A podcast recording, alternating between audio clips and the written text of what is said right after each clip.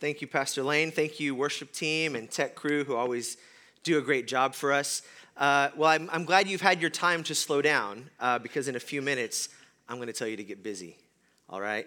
Um, so, it, as I come and, and, talk to you today, I want to let you know that I'm deeply indebted to uh, Craig Groeschel, to Philip Yancey, and Pete Scazzero for the things I'm going to say today. And if you find anything helpful in what I have for you today, you can safely bet that it was original to one of them. All right? Let's pray. Father in heaven, I pray that as you have guided the meditations of my heart this week, so also would you guide the words of my mouth this morning for your glory. And that by a miracle of your Spirit, you would take every word and transform it in every ear into the message that you have for every heart. In Jesus' name we pray. Amen. Amen. Have you guys heard of the book, The Five Love Languages? 1992 book by Gary Chapman. Okay, I see lots of nods. So you guys help me out and, and, and name, name the five love languages for me. The, acts of service, okay, that's important to a couple of people, okay. Gifts, words of affirmation, quality time, physical touch. All right, very good, very good. Okay, well, my favorite biblical number is seven, and so I have seven love languages personally. So I've got I've got those five plus Bible questions. So if you want to be my friend, email me Bible questions. Okay. Um, the other this week I was like, "Hey, babe, you haven't asked me a Bible question in a long time." She's like, "Okay, let me let me think of one. Give me a minute." Okay. And then my seventh one is well, food. Okay. So when when Goodness and I had had our first date. Uh, we're about halfway through dinner, and she goes, Do you want some of this? Because I'm not going to eat all this. And I literally said out loud, Oh, you and I are going to get along very well. Um, and, and then she kind of sealed the deal one day when she sent me home with some jollof rice that she had made. You know, that was just a few weeks later. And yesterday, my daughter made this amazing breakfast. And after one bite, I said, Oh, this is why people with no daughters cry okay? I, I, mean, listen, the Bible starts with, with God providing fruit in a garden. Are you, huh? You with me? Okay? And all over the biblical story, we have hospitality and shared meals. At the Exodus, God commands the children of Israel to have a Seder meal. God provides manna eh, to those same freed slaves in the wilderness and then adds some quail to give them some protein. In Psalm 23, King David expresses gratitude by saying to God, You prepare a table before me in the presence of mine enemies. Which brings us to the miracle that we're going to explore today. We've been in this series about miracles. The miracle we're talking about today is when Jesus fed 5,000 men, plus women and children. And I want to look at this miracle with you and point to one challenge from the story and one caution from the story. And as we read what happened, I want to remind you that back then, like for most people in the world today, food consumed a large percentage of household income. If you've looked at prices at the grocery store lately, you know what I'm talking about. Just one more piece of background. This is the only miracle that's described in all four Gospels. And we'll be reading from the Gospel of John, because again, it's in all of them. And John points out that this happened around the time of the Passover so we should keep in mind the imagery and importance of communion and all that that story points to. Okay? Let's dive in. John chapter 6, we're going to start in verse 5. Jesus soon saw a huge crowd of people coming to look for him. Turning to Philip, he asked, Where can we buy bread to feed all these people? He was testing Philip, for he already knew what he was going to do. Philip replied, Even if we worked for months, we wouldn't have enough money to feed them. You do the math in the Bible, in today's money, it's fifteen or twenty thousand dollars to feed all these people. Then Andrew, Simon Peter's brother, spoke up. There's a young boy here with five barley loaves and two fish, but what good is that with this huge crowd? If I had been there in my own selfish, speak before I think sort of way, I would have said, Five loaves and two fish, well, that's enough for me and Jesus, but what are all y'all gonna do? I've always looked at this miracle and I've, I've focused on God's provision. How can we trust God more to provide what we need? And that's okay. I think that lesson is there. But, but lately, that's not the glaring principle I see in the text anymore. Rather, it seems to me that the challenge for us is, is we can either be like Philip, to focus on what we don't have like the, in just our, our human resources, or we can focus on what we do have, even if we have doubts, like Andrew. You can focus on the problem, I can't because, or you can focus on the solution. What, I, what can I do with what I have? Let me say it another way. When we are confined to limited, earthly, scarcity type thinking, we focus on what we don't have. But when we trust in divine provision, the economy of heaven, abundance type thinking, we focus on what we do have, knowing that our resources plus God's blessing plus our faithfulness are plenty, more than enough to accomplish whatever kingdom purpose God burdens on our heart.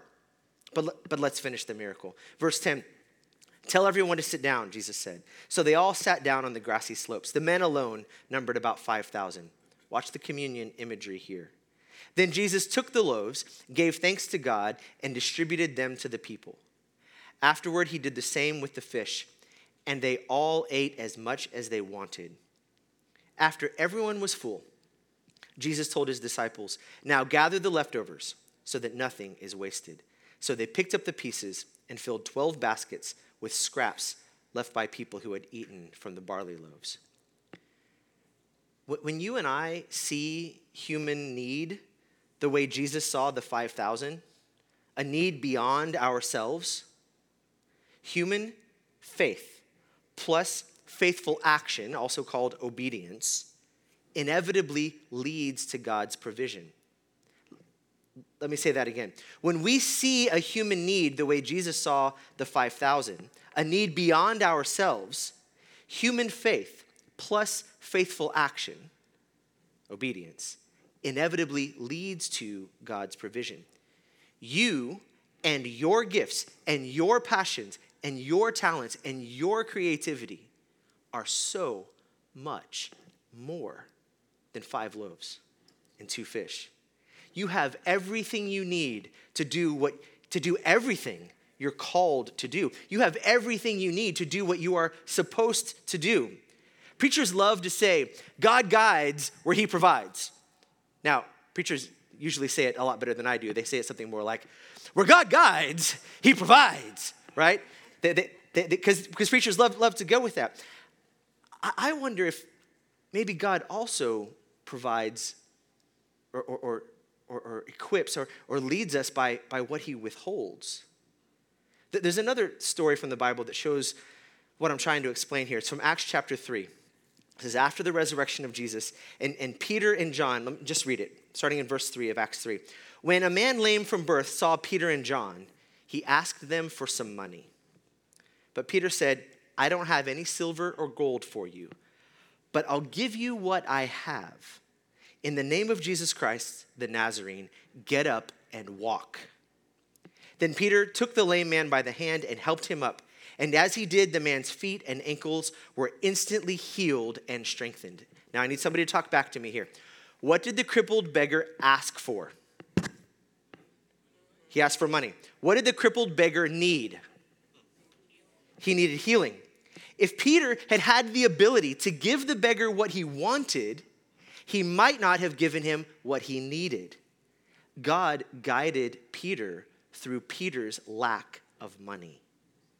So let me ask you where in your life are you focusing on your lack instead of the loaves you do have? Sometimes lack can lead us to lean on the Lord. Say to your neighbor, lack makes us lean. Okay, say it like you think it might possibly be true. Lack makes us lean. Y'all, don't tell me what you can't do. Don't tell me I'm too broke, I'm too broken, I'm too sick, I'm too young, I'm too old. Well, what is the perfect age anyway? Was it like 44 years, eight months, and three days old? Did I miss it and not even know it? You gotta stay alive until you die. Don't tell me what you can't do. Tell me what you're called to do and why it matters. It comes down to a simple choice get busy living or get busy dying. You don't have to be perfect because you were chosen for this moment. So that's the challenge I see in the text. But then the tone of the text shifts. I, I, would love, I would love to leave it here. I, I would love to leave it with, uh, come on, you can do it. Take, look at what you have and, and go for it. I'd love for that to be the only message in this text. And you could be like, oh man, I feel so, I'm, I'm riled up because Pastor David encouraged me. But the fact is, Pastor Lane says I can't preach a 10 minute sermon. So I have to go the rest of the way. I'd love to leave it there because the caution that remains in the story is heavy. It's, it's hard. The, the tone here shifts from joy and laughter that comes from eating all you want with your friends and wonder and amazement at God's magnificent multiplication miracle to ungratefulness, confrontation, disappointment, and even sadness. Now it's the next day. The same people who have eaten their fill have tracked Jesus down again. After a day to savor one miracle, they want more. Verse 30 of John 6 they answered, Show us a miraculous sign if you want us to believe in you. What can you do? After all, just making a suggestion here. Our ancestors ate manna while they journeyed in the wilderness. The scriptures, scriptures say that Moses gave them bread from heaven to eat. Hint, hint, if you need a suggestion, you could do that free lunch thing again. As Philip Yancey points out, yesterday's miracle is still digesting in their bellies. It's funny, but it's tragic. All the more because isn't that what you and I do? We aren't even finished enjoying what God has done for us when we come back asking for more. Do it again. Do it again. Jesus replied, I am the bread of life. Whoever comes to me will never be hungry again. I tell you the truth, anyone who has eternal life, yes, I am, anyone who believes has eternal life, yes, I am the bread of life. I am the living bread that came down from heaven, like the manna. Anyone who eats this bread will live forever. And this bread, which I offer you, offer so the world may live, is my flesh. Then the people began arguing with each other about what he meant. How can this man give us his flesh to eat? Missing the metaphor. It's all too easy to act confused when we don't get what we want. And here's what happened next. At this point, many of the disciples turned away and deserted him.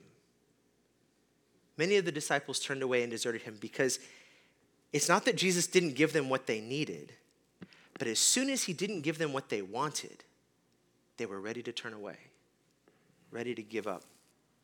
Then Jesus turned to the 12 and asked, Are you going to leave too? Can you hear the sadness in his voice? Simon Peter replied, Lord, to whom would we go? You gave you have the words that give eternal life. You see, it's easy for you and me to follow Jesus, waiting around for the next miracle, the next healing, the next free lunch, or the next promotion. But what are we going to do when he stops? Because let's be honest, when we first come to Jesus, when we first come to faith, we're, we're in it for what we can get, right? Oh, I get, I get to be forgiven, like, like for everything? Like all my sins are behind me? Really? Okay, I'm, I'm up for that. And then a love that I don't have to earn, uh, like to, to, to just rest in knowing that I'm loved no matter what I ever do, God will still love me. And then God's gonna take care of me and provide for me. Yeah, I'm in. I, I, I, I know I've sinned. That's all I got to do is repent of that and, and, and, and move forward from that. Okay, I'm, I'm in. That's, that's the beginning. Frankly, it's kind of greedy, and that's okay. That's where we are. But God wants to take us to another level. He wants to take us to a place where, where we want Him and we trust Him and we choose Him, even when He fails to do what we expect Him to do for us. This song that we just sang that said, He won't let us down. He, that's true, He won't. But that doesn't mean that He'll always do everything we expect. He will, he, he will always give us what we need, but He won't always give us what we want. And he, and he and we might have a different version of what those are. So, what are you going to do when He doesn't fail to provide for you, doesn't fail to look after you, doesn't fail to love and care for you, but when He stops doing what you expect Him to do. What are you going to do when He needs to teach you more about yourself and more about Himself than you're ready for? And sometimes He has to do that by withholding the blessing you want to show us who He really is. I met David and Wanda Hall. I think we have a picture of Wanda up here. I met David and Wanda in 2011 um, when the church that he pastored and the parachurch ministry that she worked for were both clients of mine. And I ran into them again in 2014, right after David was diagnosed with late stage cancer.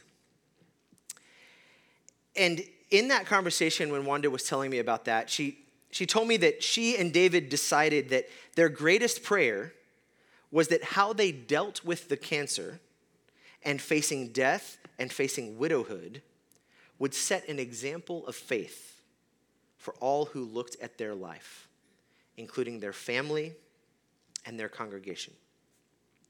And on the fifth anniversary of David's death, Wanda wrote this I know that God is forever with me. He is my Emmanuel. He never forsakes me, and He surrounds me with the fellowship and love of family and friends. I hope I never fail to be grateful. So it's been five years. I still wish for what might have been. I wish he could have experienced the joy of our five grandchildren and see what loving parents Lindsay and Josh have become. I wish he had had many more opportunities to laugh with his brothers and sisters. I wish he could have spent more years in his woodworking shop. I wish I could hear him preach. He was the best. I wish for his presence. Most of all, I wish for that. She continues I know God understands these longings. He's not aloof or uncaring. He walks with me through this journey and he gives peace. So today, five years later, even though I miss David every day, I choose to live with hope. I choose to live in contentment and joy. I choose to live with a thankful heart for his provision and care and unfailing love. Great is his faithfulness. Let me tell you the truth. Someday, if you're not in it right now, someday you're going to hit a wall. You're going to be in a place where you want to give up, where you're like, God, if that's how you're going to treat me, forget it. You're going to get to a place where you feel like you can't go on anymore. You're going to get to a place where you say, if, if I had known that this is what following God looked like, I might have not, not signed up at all because this is too hard for me. And it's not fair. So forget it. You're going to be tempted to say that. It seems to me that the biggest test of our faith is not whether we will resist the powerful gravity of the world and its culture, its sin and its systems and its seductiveness pulling us down into its morass. The biggest te- test of our faith is not whether we will sacrificially serve God's people and God's world, faithfully give our tithes and offerings to his kingdom purposes, or even whether we will engage in spiritual disciplines. The biggest test of our faith is not whether we will trust God to provide for our needs or heal our bodies or mend our relationships. The biggest test of our faith is not even whether, in the face of persecution, we will still claim and proclaim him. My beloved friends, the greatest test of your faith and my faith is what we will do when God doesn't live up to our expectations. When he doesn't do what we thought we could count on him for. When the rains come and the winds blow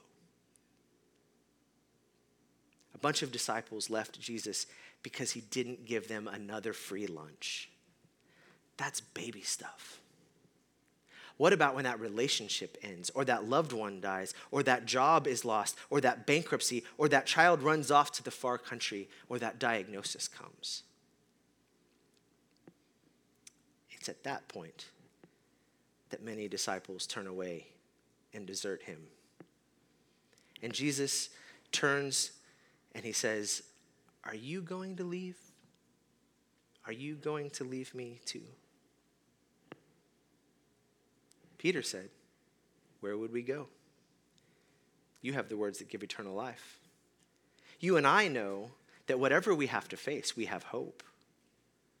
Hope that this isn't all there is. We've seen too many saints, too many martyrs, too many Davids and Wandas to entertain, to even entertain giving up, because we know that God is our deliverance.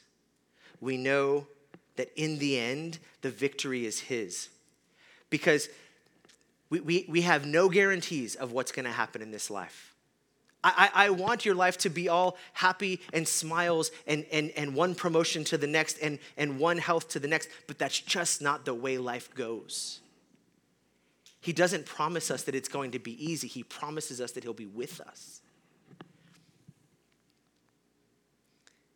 Maybe you're in that place today.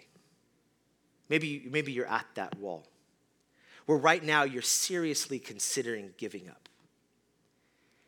And if so, this final minute of our time together is for you. Or maybe you're not in that place right now. And if so, I invite you to decide today, in advance, that God Himself is enough. No matter what gets taken away from you, you won't leave the only one who has the words of eternal life. So when that day comes, let's have our speech already prepared. Close your eyes and in silence, let this prayer sink into your soul. If you're in the midst of the wind and the rain right now, pray this prayer in your heart as I say it aloud. And if you're not in it, choose that this is what you'll say when that day comes though the fig tree does not bud, and there are no grapes on the vines, though the bank account is empty and the body is broken, though I feel alone and I'm tempted to give up, yet I will rejoice in the Lord. I will be joyful in God, my Savior. You, O oh God, you are the bread of life. You are the light of my world. You are my good shepherd. You're my resurrection in my life. You are my way, you are my truth, and you are my life. You are the true vine, and I flourish when I rest, remain, and abide in you, your love, and your promises. I won't leave you. Only you have the words of eternal life. Amen.